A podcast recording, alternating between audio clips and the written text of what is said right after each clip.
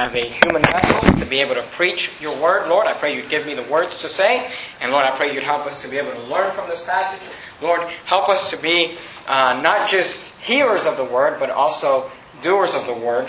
And Lord, we ask that you please uh, bless this time. In your precious name I pray. Amen. Amen. All right, well, we find ourselves there in the book of Judges, Judges chapter number 2. Last week we started preaching through the book of Judges.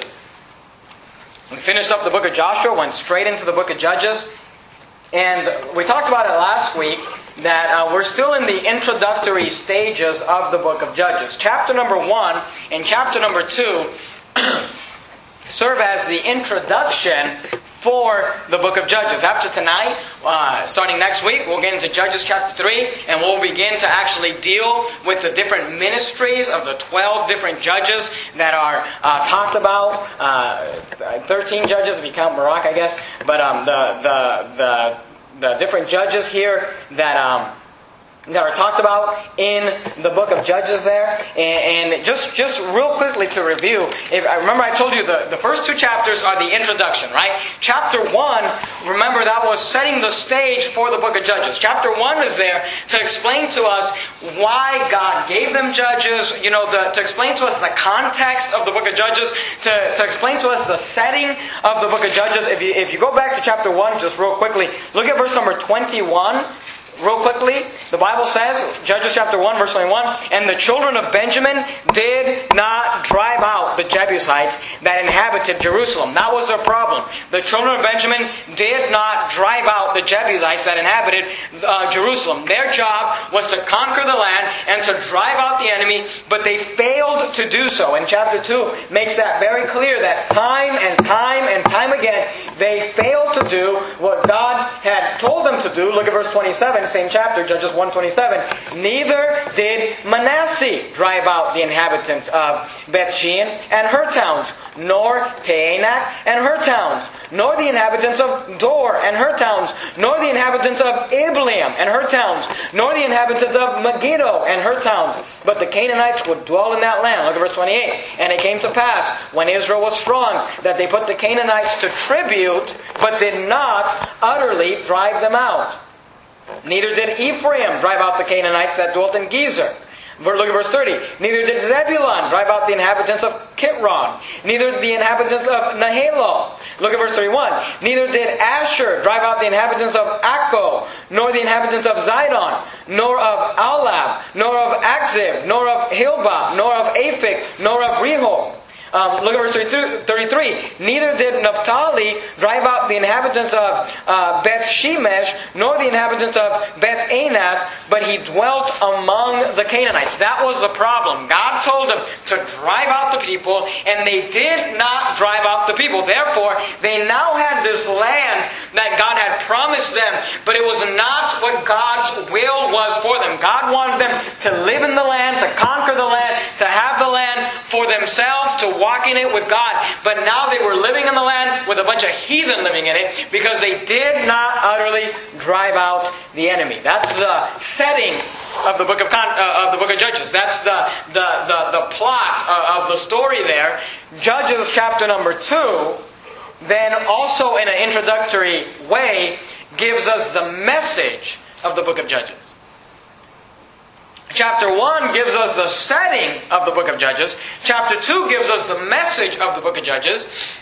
Because as we go through the book of Judges, chapter 2 really serves as an overview of what we're going to learn from the book of Judges. Now, we're not just going to learn this, obviously, as we go through all the stories of the different judges. There'll be a lot of spiritual application there. But it gives us the overall message of the book of Judges. And let's go ahead and begin and get into that chapter tonight. Number one, I'd like you to see in this passage, you see the rebuked congregation. You see the rebuked congregation. Look at verse number one of chapter number two. The Bible says, and an angel of the Lord. Now, uh, you know, this is, this this is up for debate. People like to debate about this, theologians and stuff like that. But sometimes in the Bible, the Bible, especially the Old Testament, will refer to the angel of the Lord, and that'll actually be a reference to it's an Old Testament appearance of the Lord Jesus Christ. Now, not every time, uh, I don't think every time you may be able to say that it is that, but oftentimes it is. You say, how can you prove that? Look at verse 1 again. And an angel of the Lord, alright? So you'd say, well, that's an angel. Uh, yeah, but look what it says. And the angel of the Lord came up from Gilgal to Bochim and said, now notice what the angel of the Lord says. I made you to go up out of Egypt. You see that? That's something that God did, alright? So the angel is speaking here, but we can ascertain from this that it is an Old Testament appearance of the Lord Jesus Christ. And he said, I made you to go out of Egypt and have brought you unto the land which I swear unto your fathers. And I said, I will never break my covenant with you. You got to remember that the children of Israel made a covenant with God. The word covenant means a formal, binding agreement. It is. Uh, not exactly, but a, a, a, close thing that you and I would maybe uh, consider similar would be a contract. It's when you make a deal, you bind yourself into an agreement. Now, the children of Israel made a contract with God, and oftentimes that contract is renewed throughout the Old Testament between God and His people. If you remember when Moses brought the children of Israel out of Egypt, the first thing they did was went to the Mount of God. Remember, Moses went up to the mountain. He received the words uh, of God. He got the Ten Commandments, all things, and then and then they actually verbally heard the words of God God there, and they made a contract with God. If you remember, keep your finger there in Judges chapter 2. Go back to Joshua chapter number 24. We talked about this when we were in Joshua 24, but if you remember in Joshua 24, they renewed that covenant, and you find them renewing that covenant. They, they renewed it uh, a couple times in the book of Joshua. Let me show you one of them.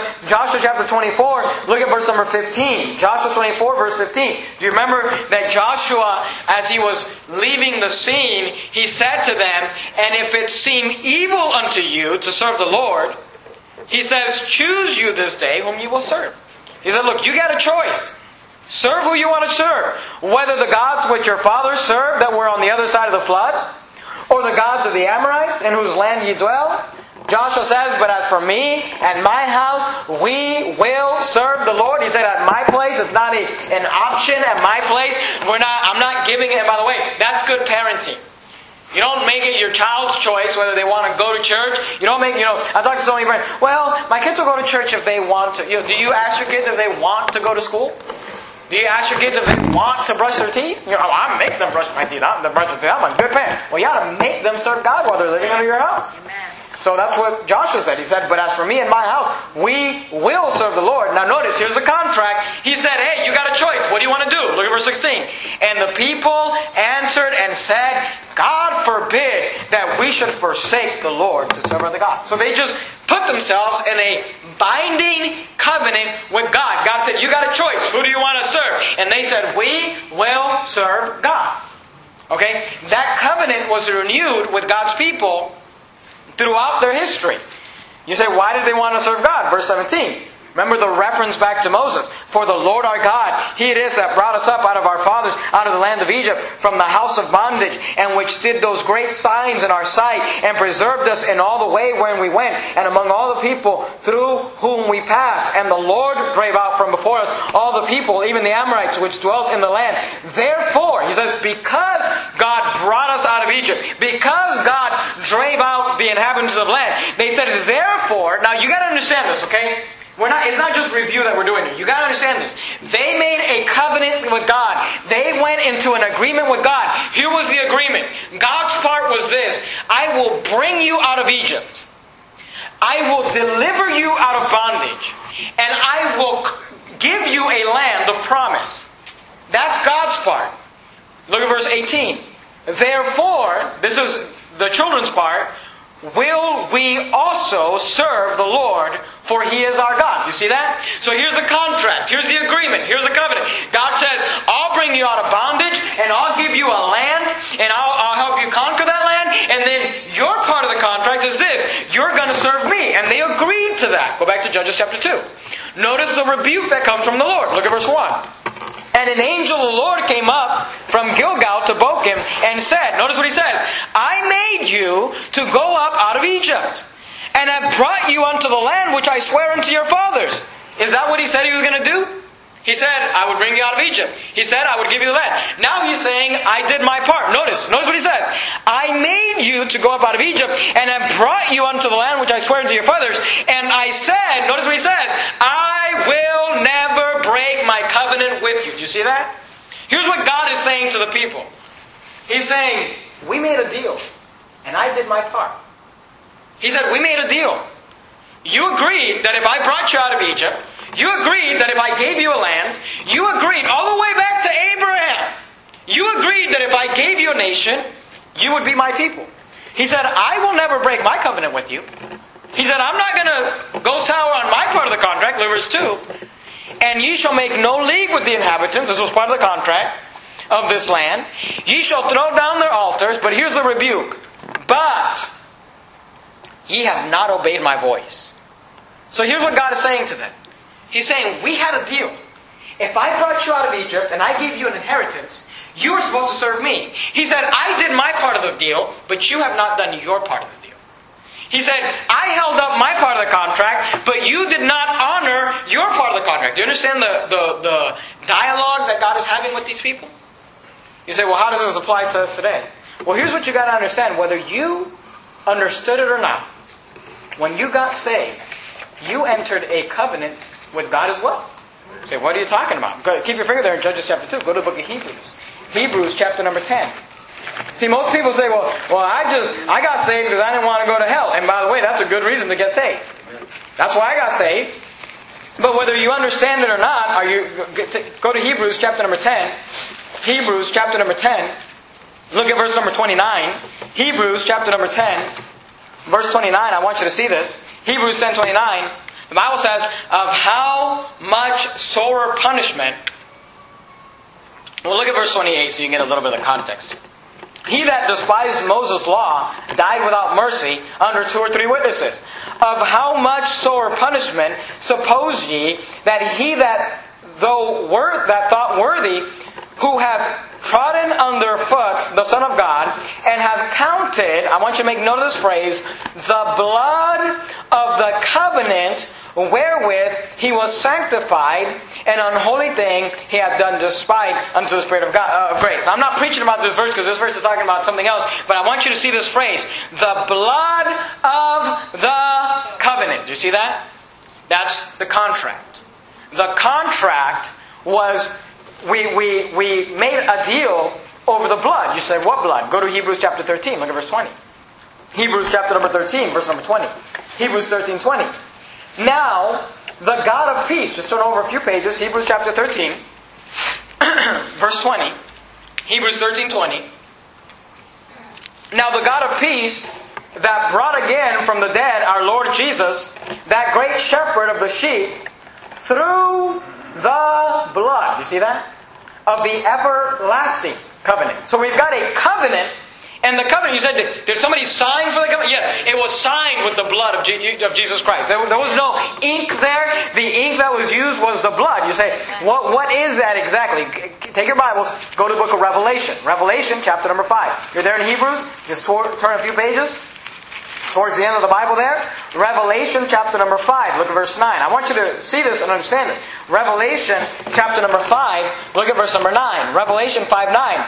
And they sung a new song saying, Thou art worthy to take the book and to open the seals thereof, for thou wast slain. They're talking to Jesus Christ, by the way. For thou wast slain and has redeemed us. The word redeem means he purchased us. For thou wast slain and has redeemed us to God by thy blood.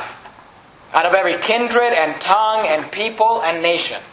So, see, the Bible says that God redeemed us, God purchased us. How did He do that? Through His blood. Go to the book of Acts, Acts chapter number 20. Acts chapter number 20.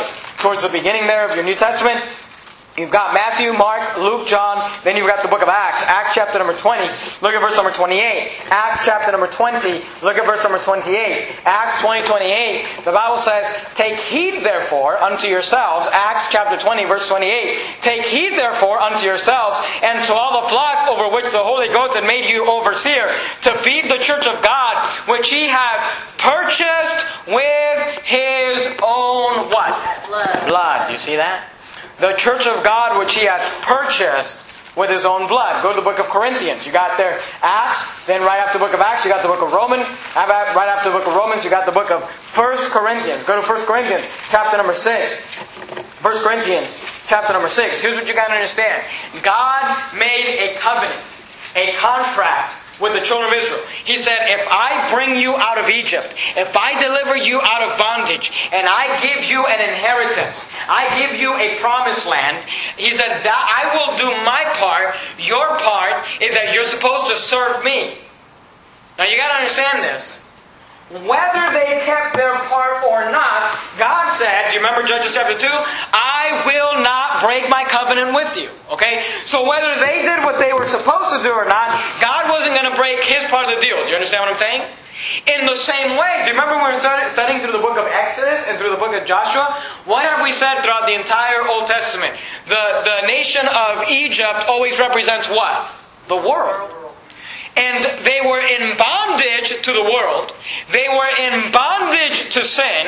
And God delivered them. And by the way, the same thing, same way, you and I were in bondage to the world. We were in bondage to sin. And the Lord Jesus Christ came and He died on the cross and He purchased our salvation. He purchased, He redeemed us by His blood. He delivered us out of bondage. He has given us victory. You say, Can I have victory in my life? You, you already have it. Amen. The Bible says God has already given it to you. Amen. We have that blessed hope. We have the, our home in heaven. And here's what you got to understand. When you got saved, you entered into a contract, into a covenant. God said, I'll deliver you from your bondage. I'll give you an inheritance. But you've got a part too. What's that part? You're supposed to serve Him. Amen. Now, some people say, you got to serve God to go to heaven. It's work salvation. Now, is that true? Hmm. Because God said what?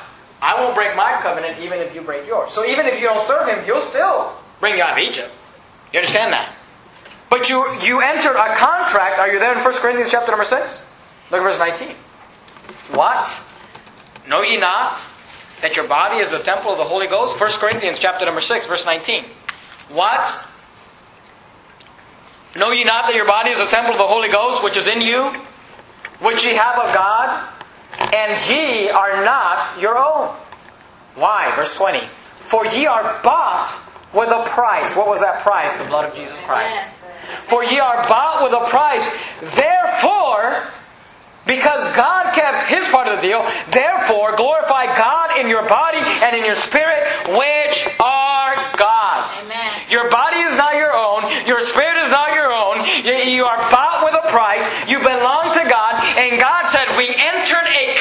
We entered a contract. You said that if I saved you from your bondage, if I saved you from hell, if I saved you, if I delivered you, you would serve me. And God says, I expect you to keep your covenant. Amen. The, ju- the, the, the setting of the book of Judges is that God rebukes the congregation because he said, I did my part, but now you're flaking on your part. And in the same way, God looks at you and I today and said, Man, I, I've done my part. Why are you now flaking on this covenant that we made? Why are you now not serving me? Why do you now think your body belongs to you? Why do you now think that you get to decide what you're going to do with your body or with your life or with your finances or with whatever you think that belongs to you? God says, everything about you belongs to me. I purchased you. Amen. He said, and I expect you to fulfill your part of the deal. See, we see number one, the rebuked congregation. But number two, I want you to see, go back to Judges chapter 2, please. Judges chapter number 2. We see number one, the rebuked congregation, but number two, I want you to see the repetitious cycle. And this is really the message of the book of Judges. The repetitious cycle. You say, what are you talking about? There is a sin cycle of the children of Israel. I want you to see it. You're there in Judges chapter number 2, look at verse number 11. Bible says, And the children of Israel did evil in the sight of the Lord, and served Baalim. And they forsook the Lord God of their fathers, which brought them out of the land of Egypt, and followed other gods of the gods of the people that were round about them, and bowed themselves unto them, and provoked the Lord to anger. So remember, who were they supposed to serve? God. Who did they say they were going to serve? Remember, Joshua said, Choose you this day. And they said, God forbid that we would forsake the Lord. They said, We'll, we'll never forsake the Lord. We'll serve the Lord. We'll sign our part of the contract. But then the Bible says, Judges 2.11, And the children of Israel did evil in the sight of the Lord and served, not the Lord, they served Baalim. And they forsook the Lord, God of their fathers. So who did they serve? Baalim. Who did they forsake?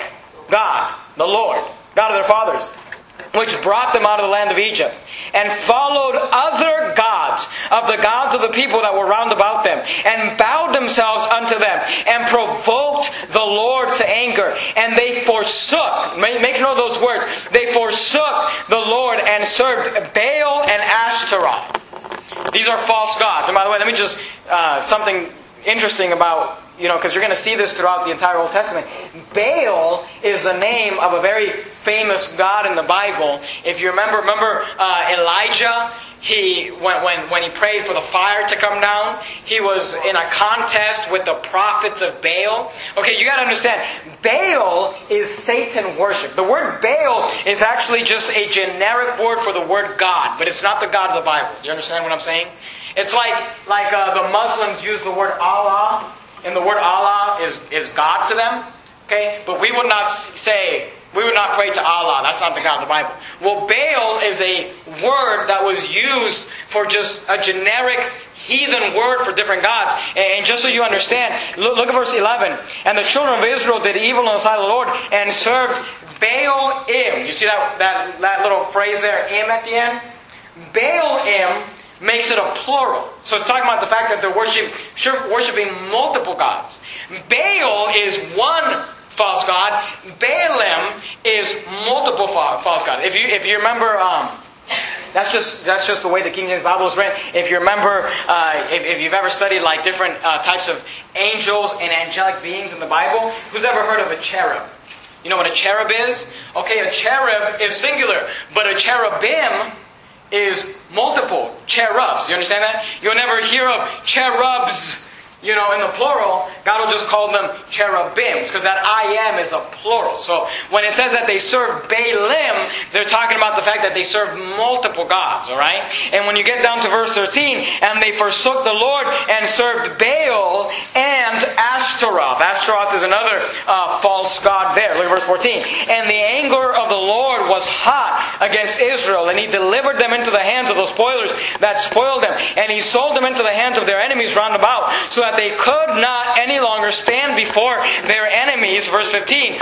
Whithersoever they went out, the hand of the Lord was against them for evil, as the Lord had said, and as he had sworn unto them, and they were greatly distressed. Okay, so here's what you gotta understand. There is a cycle in the book of Judges. You say, what is that cycle? Number one, the people depart from God. Look at verse 12 again. And they forsook the Lord. Who left who? They left God. Uh, skip down to verse 13. And they forsook the Lord. Who left who? They left God. So they depart from God. What does God do? God gets angry. What does He do? He puts the people in distress. Look at verse 14. Remember verse 13? They forsook the Lord. So what happens in verse 14? And the anger of the Lord was hot against Israel, and he delivered them into the hands of the spoilers that spoiled them, and he sold them into the hands of their enemies round about, so that they could not any longer stand before their enemies. Whithersoever they went out, the hand of the Lord was against them. It wasn't with them, it was against them for evil, as the Lord had said, and as they, uh, as the Lord had sworn unto them, look at the last part of verse 15, and they were greatly distressed. You see that? So here's the pattern. They depart from the Lord, the Lord distresses them, then what happens? They cry out to God because they, because they don't want to be distressed, they don't want to be attacked. They repent, they cry out to God. What does God do? God delivers them. Look at verse 16.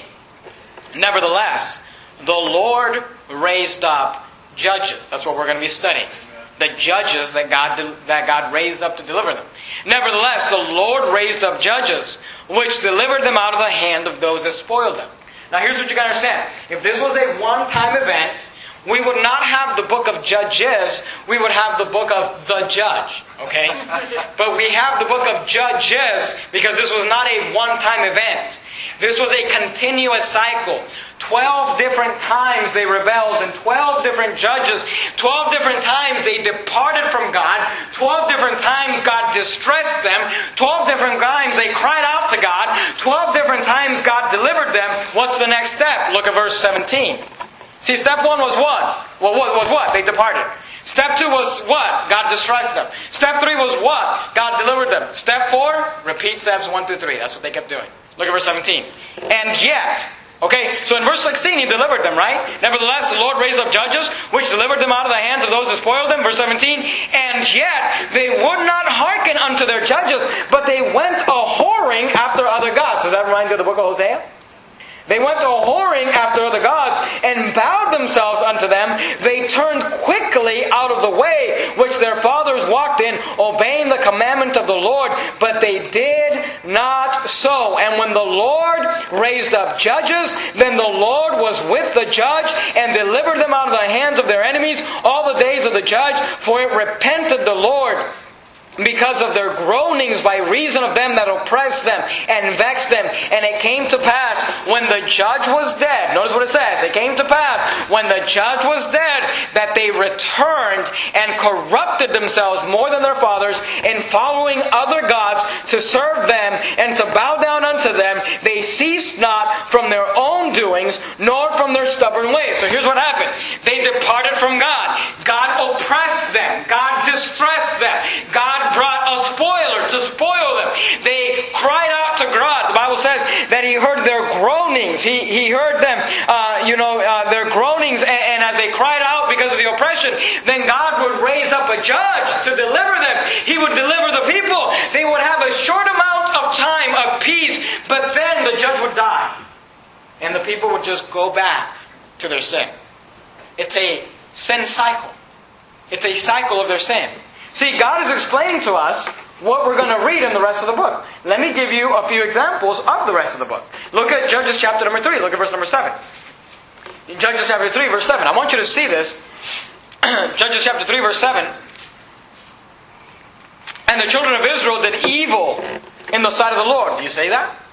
And forgot the Lord their God, they departed, and served Baalim and the groves.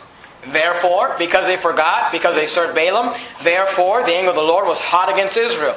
And he sold them into the hands of Chushan Rithaiah, king of Mesopotamia. And the children of Israel served Chushan Rithaiah eight years. So they were in bondage for eight years. And when the children of Israel cried unto the Lord, the Lord raised up a deliverer uh, to the children of Israel, who delivered them even Othniel, the son of Kenaz, Caleb's younger brother, and the Spirit of the Lord came upon them, and he judged Israel and went out to war, and the Lord delivered, excuse me, Chushan Rishathaim, king of Mesopotamia, into his hand, and his hand prevailed against Chushan Rishathaim. Man, I have to keep saying that name over and over.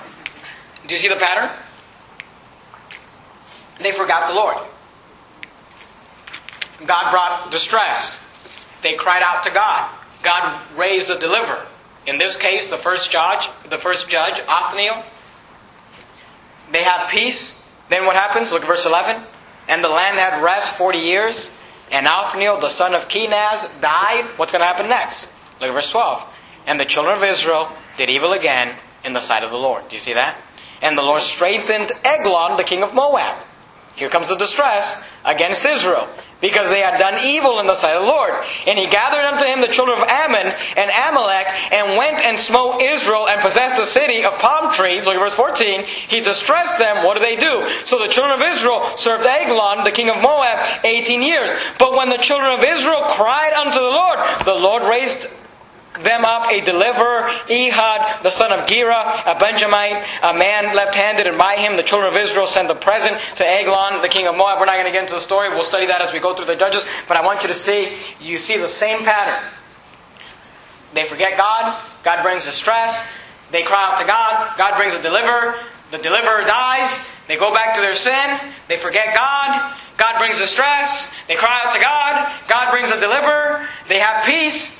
The deliverer dies. They go back to their sin. Go to Joshua chapter 4. Look at verse 1. Does that sound familiar? And the children of Israel again did evil in the sight of the Lord when Ehud was dead. So what happened when Ehud, the judge, died?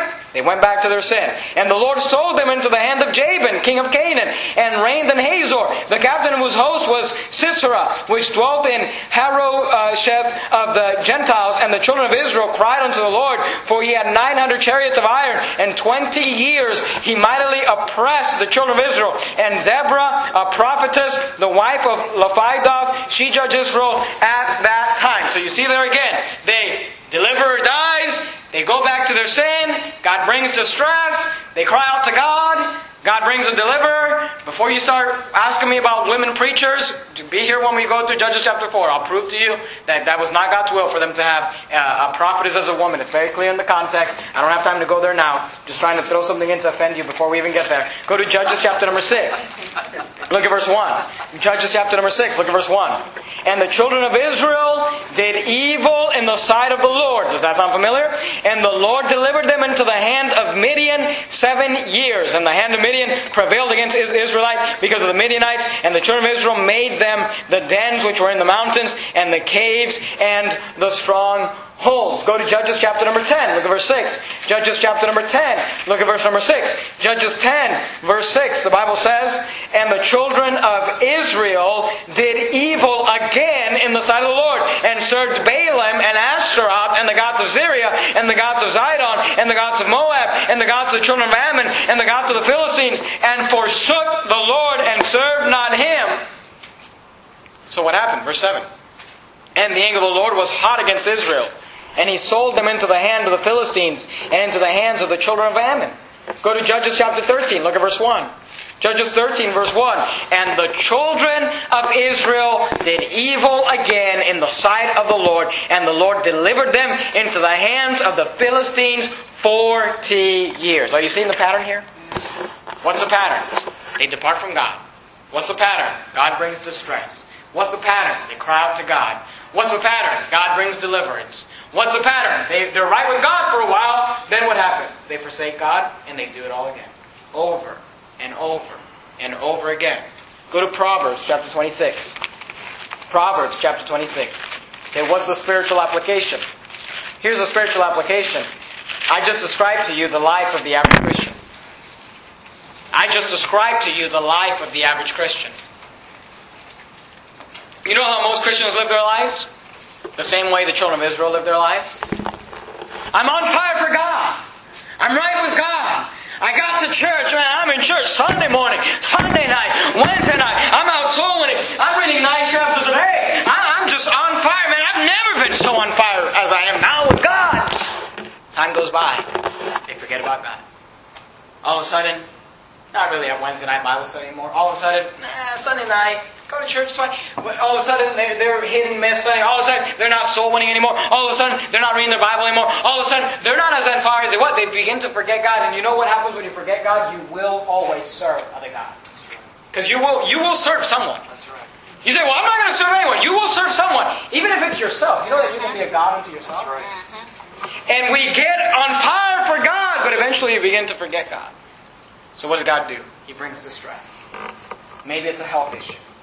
Maybe it's a financial issue. Maybe you lose your job. Maybe you lose a loved one. May God does something to oppress you. Why? Because then you cry out to God. You say, Oh God! And God delivers you from that. And then you're right with God. I'm right with God. I'm back in, hey, I'm back in church. Isn't that exciting? Amen, amen. I'm reading my Bible. I'm soul winning Sunday morning, Sunday night, Wednesday night. I'm doing it. Man, I'm, I'm in it again. I'm back. What happens after a while? Forget God. You lose your first love, like the Bible says in the book of Revelation.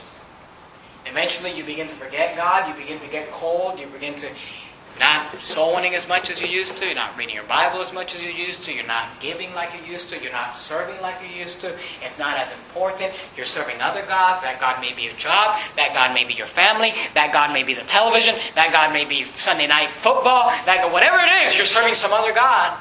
What does God have to do? He brings a stress. He brings a problem. He makes you uncomfortable. And what do you do? You remember God. Man, I gotta get back to church. This is the life of the average. If you were honest and you look back in your Christian life, you would realize that there are seasons in our lives where we are on fire, and then we get cold, and then God brings us some distress. He gets our attention, and we get back on fire, and then we get cold, and then God brings us back, and this is the life of the Christian. The average Christian lives this life of going back. Are you there in Proverbs chapter 26? Look at verse 11. Proverbs 26, verse 11. Proverbs chapter 26, verse number 11. The Bible says, this is, unfortunately, this describes the average Christian. As a dog returneth to his vomit, so a fool returneth to his folly. Do you know that dogs eat their own vomit? Who knew that? A dog will throw up and then eat that. I mean, dogs eat their own other stuff that comes out of their other side of their body. You understand, you understand what I'm saying? Dogs eat anything. And God uses that. Isn't the King James Bible beautiful? God uses that beautiful illustration. He says, in the same way that a dog will go back to his vomit, he says, he, God says, that's what my people do with their sin. He said, I, I bring them out of Egypt. He said, I bring them out of that filth. He said, I bring them out of that sin. And they're on fire for a while, but eventually they go back to those old gods. They go back to that old bondage. Isn't that interesting? Look, I mean, look at what it says. 26:11 As a dog returneth to his vomit, so a fool returneth to his folly. God liked that so much he had to say it two times in the Bible. Go to 2 Peter. Let me show you second time. And in 2 Peter, he gets a, he, he gives us additional uh, illustration. 2 Peter, chapter number 2. 2 Peter in the New Testament, chapter number 2. Look at verse 22. 2 Peter chapter 2, verse 22. 2 Peter chapter number 2, verse 22. 2 Peter 2.22 But it has happened unto them according to the true proverb. So it's a reference back to the book of Proverbs. The dog is turned to his vomit, to his own vomit again. And the sow, talking about a pig, that was washed to her wallowing in the mire. Do you know what the mire is? Oh, it's mud. It's more than mud. It's where they use the bathroom. Bible says, My people are like a pig that have been taken out of their own, you know what? And I've cleaned them up, but they choose to go back to that. He says, My people are like a dog that has vomited the, the, the what has made it sick. It's vomited that stuff that the, the, the, stomach cannot digest. It threw it up and then it'll go back to that thing that once hurt it and it'll lick it up. He said, That's what you and I do with our sin. That's the message of the book of Judges. So, what's the book of Judges? God made a covenant, and we've broken that covenant. And because of that, we're in a sin cycle. And if you were honest with yourself, you would see that cycle in your own life, because we've all done it. We all get on fire for God. Then we get a little cold. God gets our attention. We get on fire with God, then we get a little cold. God gets our attention. That's why it's, it's been Christianity since the start of time. Go to the book of Revelation. Go to the book. You say, is it just me? No, it's everybody. Revelation chapter, that's not to excuse it, but I'm just saying, you gotta understand, the average Christian lives this type of life. Up and down, up and down, right and wrong, right and wrong. Are you there in Revelation chapter number 2? This is the Lord Jesus Christ speaking. Look what he says. Revelation chapter number 2, verse number well let's begin reading verse number 2 so you can get well let's read verse 1 so can, i want you to get the context. And unto, and unto the angel of the church of ephesus so this is a church he's speaking to write these things saith he that holdeth the seven stars in his right hand who walketh in the midst of the seven golden candles this notice what he says i know thy works and thy labor and thy patience and thou, how thou canst not bear them which are evil and thou hast tried them which say they are apostles are not and hast found them liars and hast borne hey weren't we talking about that this morning?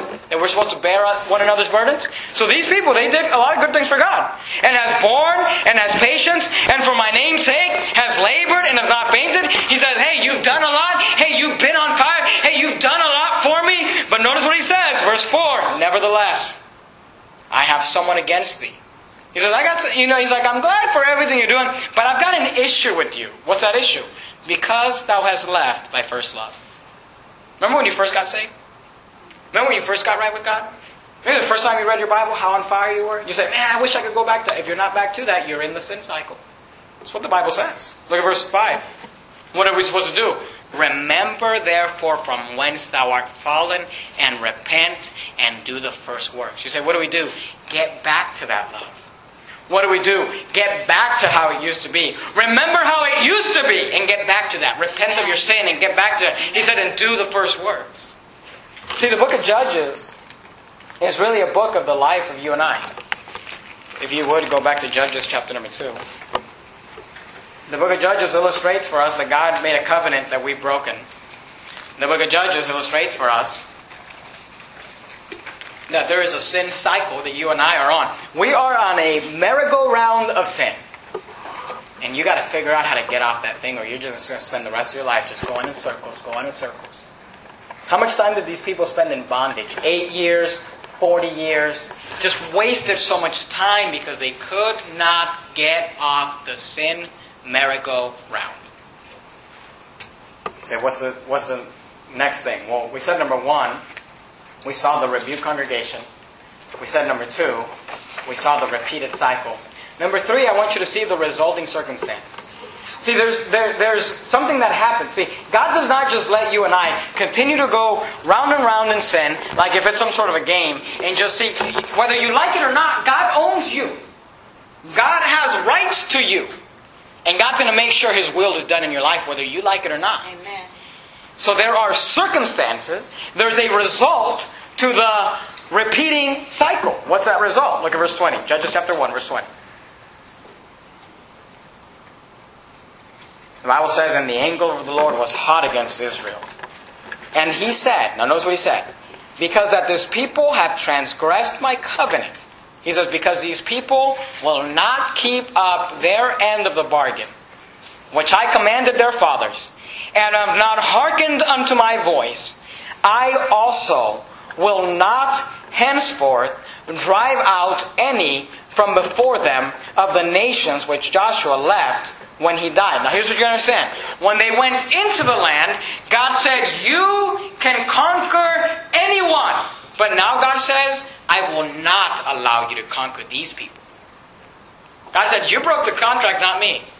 So since you broke the contract, we're going to do a new deal. Here's the deal.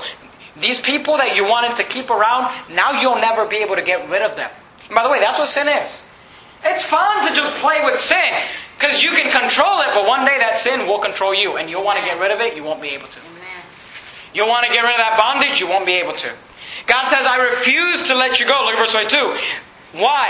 That through them, who? The people that they refused to, to, to remove. That through them, look what it says, I may prove Israel. God said, I'm going to use that bondage to prove you whether they will keep the way of the Lord to walk therein as their fathers did keep it or not. Notice verse 23. Therefore, the Lord left those nations without driving them out hastily, neither delivered he them into the hand of Joshua. You say, what's going on? Here's what you gotta understand, okay? God realized something after a while. He realized the only way I can get these people to serve me is to keep them under oppression. So he says, therefore, I will keep them under oppression. He says, you won't be able to drive them out? He said these people will constantly. I like how it's worded in verse number 3. Look at verse 3. Have you ever heard this phrase before? Judges chapter 2, verse 3. Wherefore, I also said, I will not drive them out from before you, but they shall be as. Have you ever heard this phrase before? Thorns in your side? Oh, that's such a thorn in my side. God said, These people are going to be a thorn in your side. By the way, that phrase came from the Bible. You hear worldly people using that phrase, you tell them, hey, it's good to hear you quote the Bible. Because that came from the Word of God. A thorn in your side. Look what it says. And their gods shall be a snare. The word snare means a trap unto you. See, God said, I'm going to keep a thorn in your side. He said, I'm going to keep you under bondage. He said, I'm going to keep you under oppression. I'm going to keep you uh, uncomfortable because that's the only way I can get you to serve me. Go to 2 Corinthians chapter 12. We're almost done. 2 Corinthians chapter 12. We're finishing up this point. We got the conclusion, then we can get to the cake and ice cream, okay?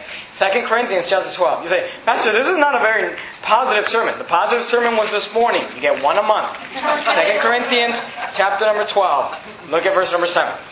2 Corinthians chapter number 12, verse 7. See, you got to understand this. Being in a place where God has to keep you in bondage to keep you right with Him, that's not a good place to be in. Do you understand what I'm saying?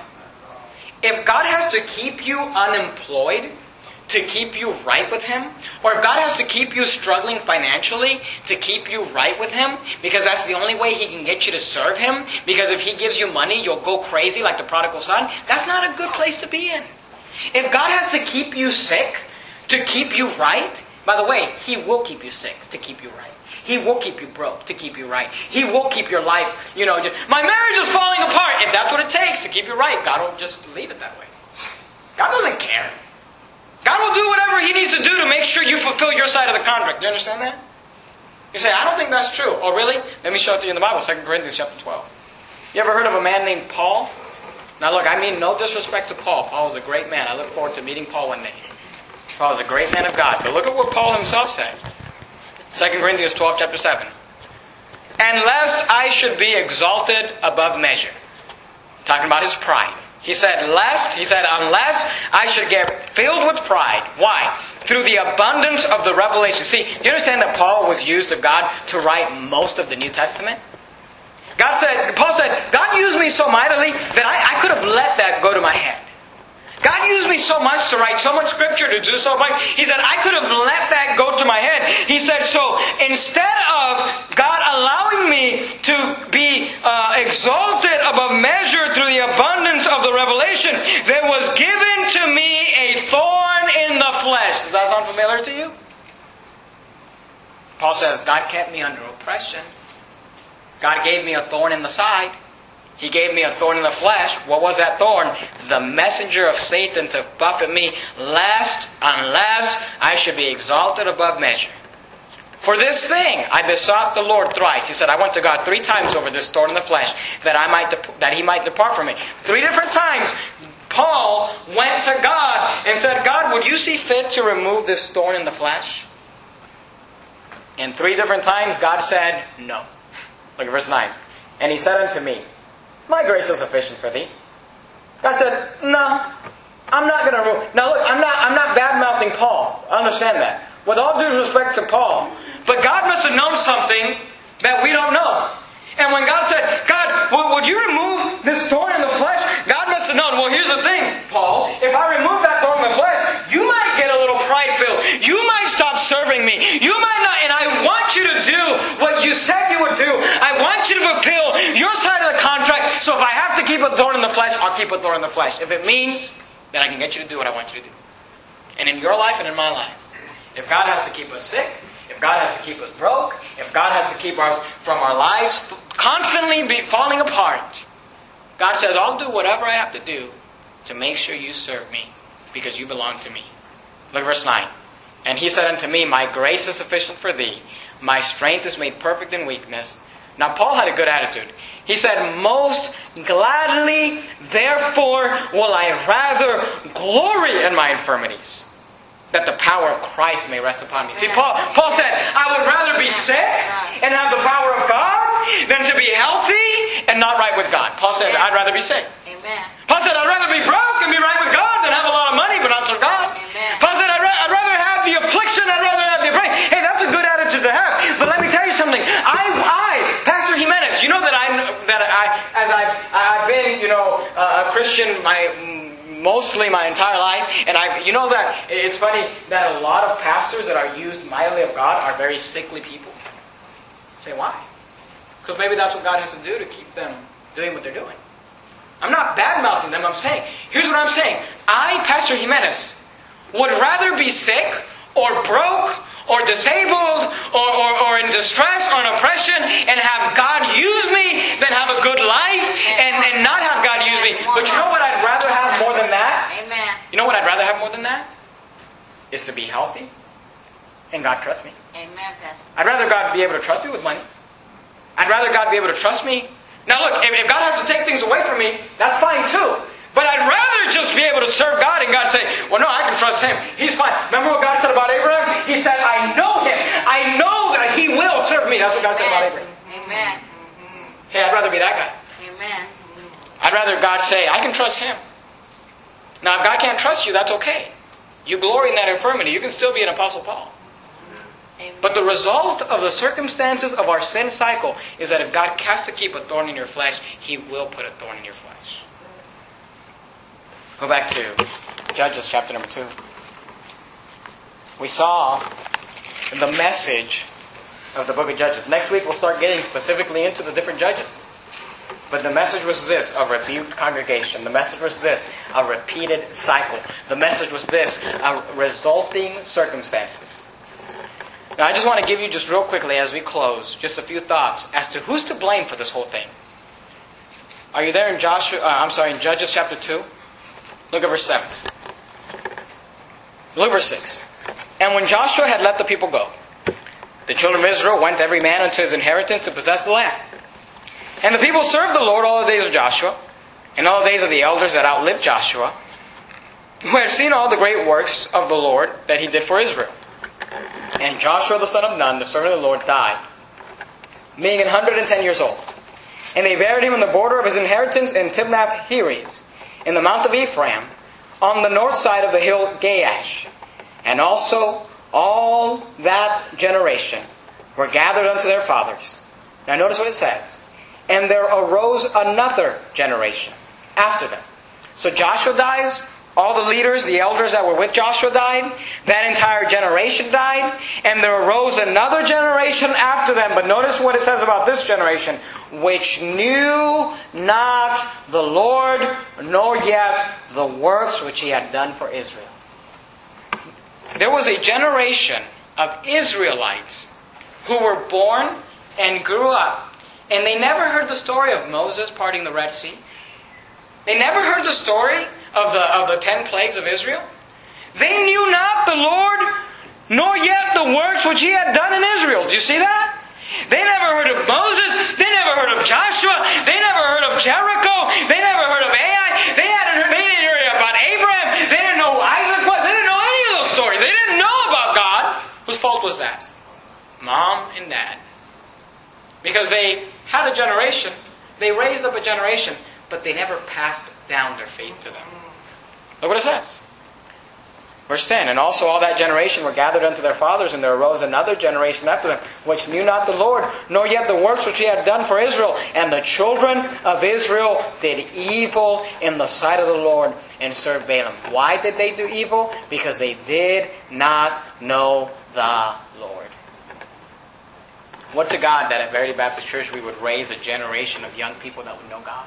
Amen, Pastor. The Bible says, train up a child in the way he should go. Let me tell you something. Most people have this idea in their head. If I can just get my kids to where they're 18 years old and they can legally move out, then that's, that'll be great. Let me tell you something. You are going to ruin your children if you don't realize that you have an obligation to make sure that you give to them a foundation of the truth of God. Amen, Pastor. Say, Pastor Jimenez, how, how is it that you and, and your wife can come here and, and pastor a church? You think I came up with this stuff? I was taught this stuff as a child. Amen.